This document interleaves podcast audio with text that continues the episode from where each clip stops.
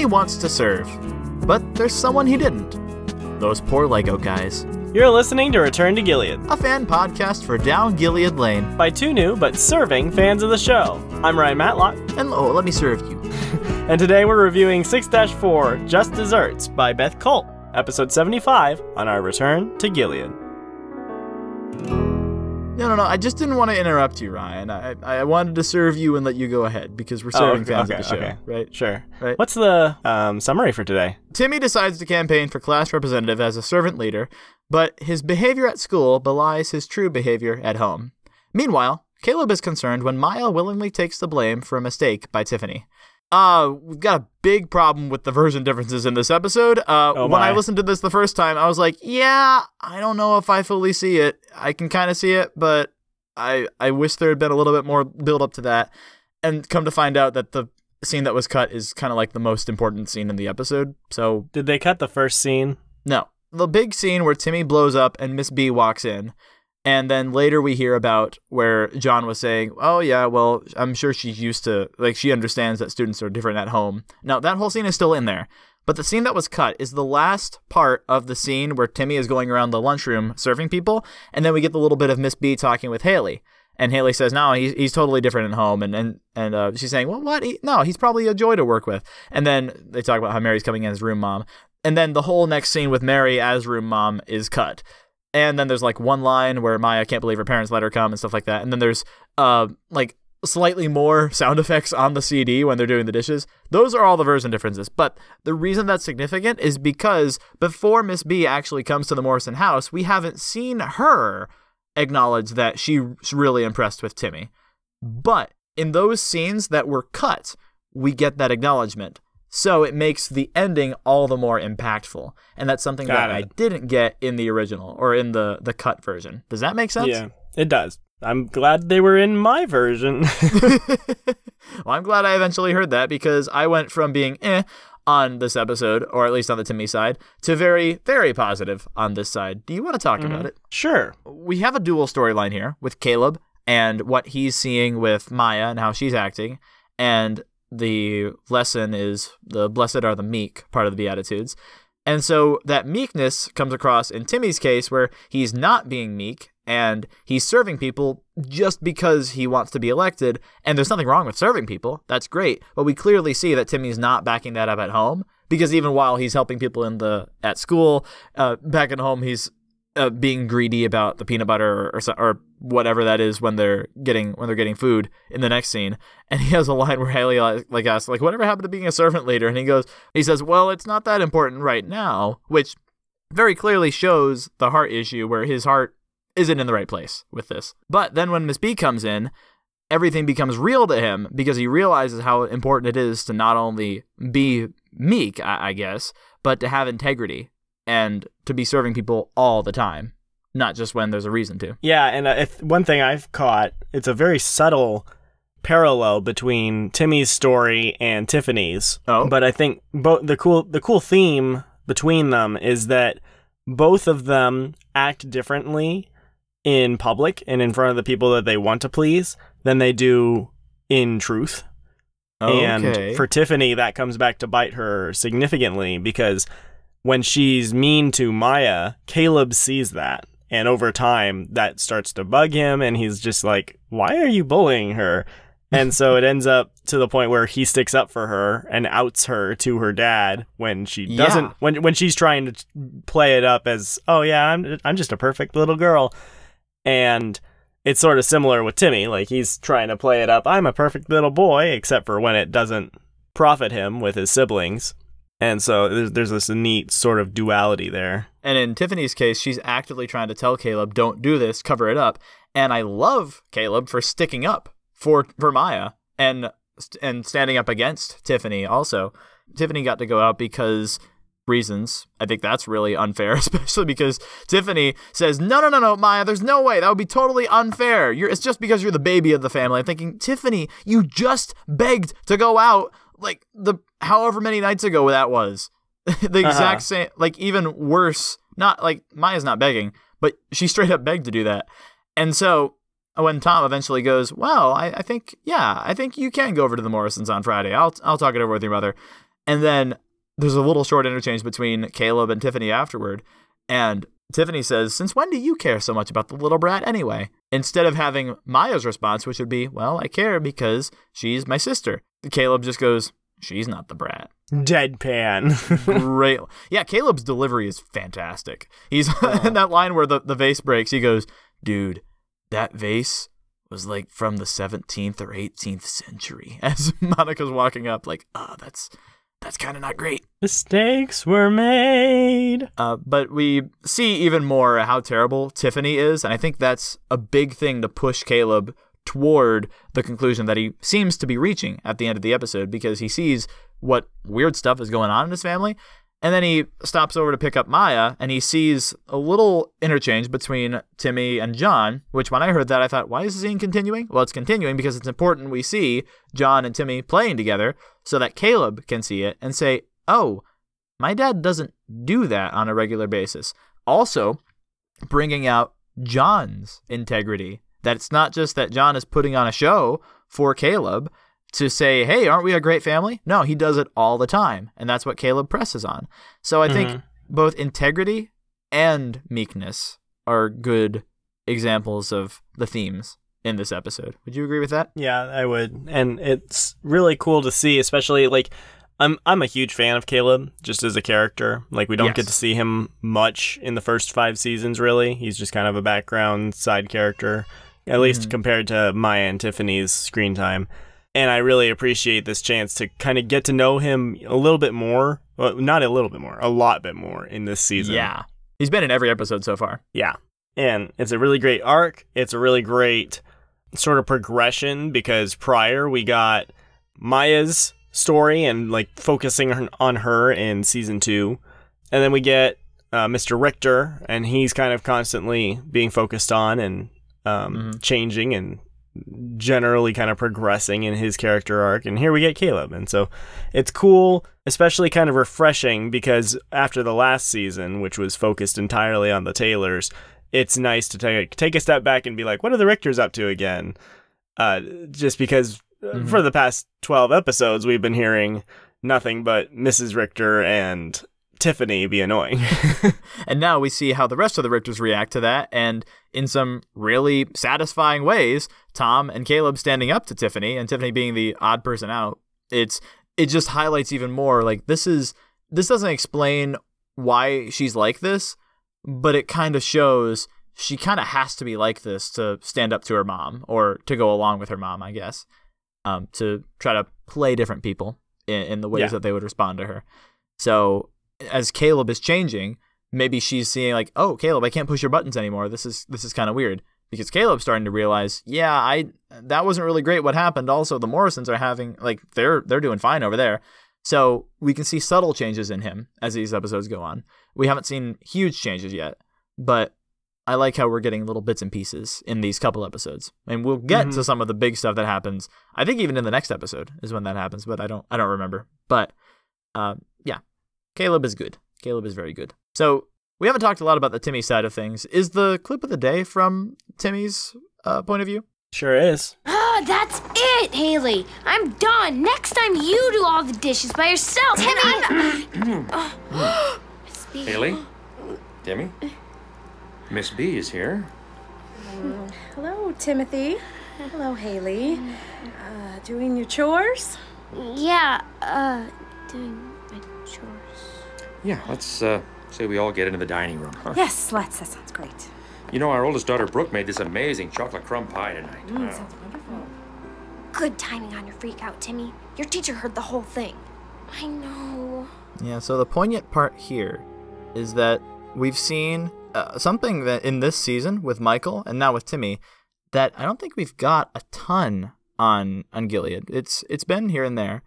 But with Beth Culp and her subtle messages she weaves through her episodes, a lot of the times the characters will end up learning them the easy way with a conversation with their parents where they realize how their little actions led to a big outcome or a, a big uh, something for them. Like, I think Beauty and the Beast Within is a good example. Nothing too intense happened there, fortunately, but all the characters still learned uh, an important lesson. And like Stars and Grapes, yeah. right before then, Haley takes down the flag and then has a conversation with her parents about that because it's affecting her deeply, and we get to see the emotional side.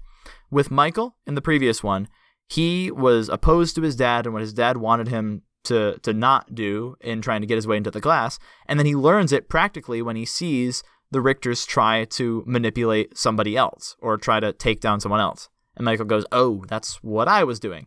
And here, Timmy learns his lesson, and John even brings this out not because he realizes he was being a jerk to Haley, even though Haley was kind of not being the best back to him. he realizes it when he realizes that he's not been honest with his teacher and with his classmates about how he really behaves. And because his teacher, he's been playing up this facade for his teacher at school, and now that she's actually seen him at home, everything everything's off the table.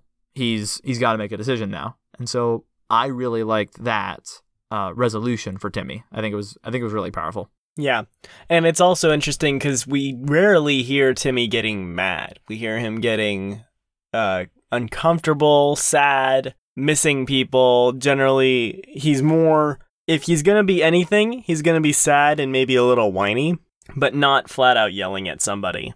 Uh, and this is the first time we hear it. And it's also interesting because his voice is changing a little bit. You can tell it's a bit deeper. And so Yeah. it's gone it's gone from aw five year old little timmy to ah seven year old is yelling at me and it's cool to see the progression it's like i'm, I'm gonna miss little timmy as it slowly fades away into basically i don't know if you felt like this was what you heard but when timmy's voice eventually changes he sounds exactly like michael Oh, I don't know if I can tell yet. It's been a while since I've heard older Timmy, but mm, or he sounds a lot like them and it's sort of similar with No. when michael gets older he sounds a little like justin yeah, I I know Michael's voice changing, but I. Mm, you know, it's just been so long. I don't know if I can actually speak to that. I, I know what you're, Okay, you're getting fine. at. So if you wanna, if you're trying to build a case here, go for it. Well, it's it's not really a case. It's just Okay. an observation, I suppose. Yeah. But like, it's also from that, it's a little interesting because him sounding like Michael, he sounds a little bit like Michael here as he yells. Because we just got an episode where Michael, actually, we got three episodes where Michael is yelling all over the place. And so it's interesting that Timmy is doing so now. It's almost like possibly he's following in his brother's footsteps, getting a little bit more uh, angry and aggressive in nature as he as that's sort of what his role models are kind of emulating for him. Yeah, either that or just yelling is a common go-to when people are upset, and every Morrison has done it at this point. It seems like. I mean, yeah, there's that too. I was amused by at the end with the dishwashing when the dad comes in. He's like, "Hey, hey, this washing dishes is supposed to be a fun activity," and they're like, uh, Is it no. though? well, going back to the second scene of the episode, the intro is just basically a cut version of the scene with Tiffany, Maya, and Caleb. What'd you think about that? About not having the clips and just having a scene? I was confused because I thought it actually was a scene, and when uh, when the scene happened a second time later, I was like, "Oh, I guess that was just the the, the intro." I guess. Yeah. It was interesting because it's different from the normal YTP at the beginning. yeah, I, I guess that underscores what the, the conflict is going to be, but it also kind of spoils it. But it is in the second Yeah. scene, so that's fine. But what did you think about Maya taking the blame for Tiffany? Do you think in that moment she should have said Tiffany was trying to, to sneak out? yes. You you think so? Yes. Okay. I don't see that there's any reason that a Christian should cover up for someone's wrongdoing. Hmm. Well, like that's not that's not truly love. Like that person isn't going to see you as a like they're not first off they're not going to see you as upholding your Christian morals because you will claim that you love truth and you claim that you don't do bad things but if you enable someone in doing so then you do you really think that those things are important yeah. and Well- then, in addition, if that person, if you personally claim that when they do that, they're sinning and that separates them from God, then to allow them to do it and get away from get away with it sounds like you like enabling people being further away from God. Which, if Hmm. that's what you believe, then you wouldn't do that. Yeah, this is like a mini condensed version of the was Grace right question. sure. but then in addition, in addition, there's no good reason. It's not like she's protecting Tiffany's desire to go out and work in a soup kitchen. She's protecting Tiffany's desire to sneak out and get into trouble. Which the she then gets permission to do immediately afterward. Right.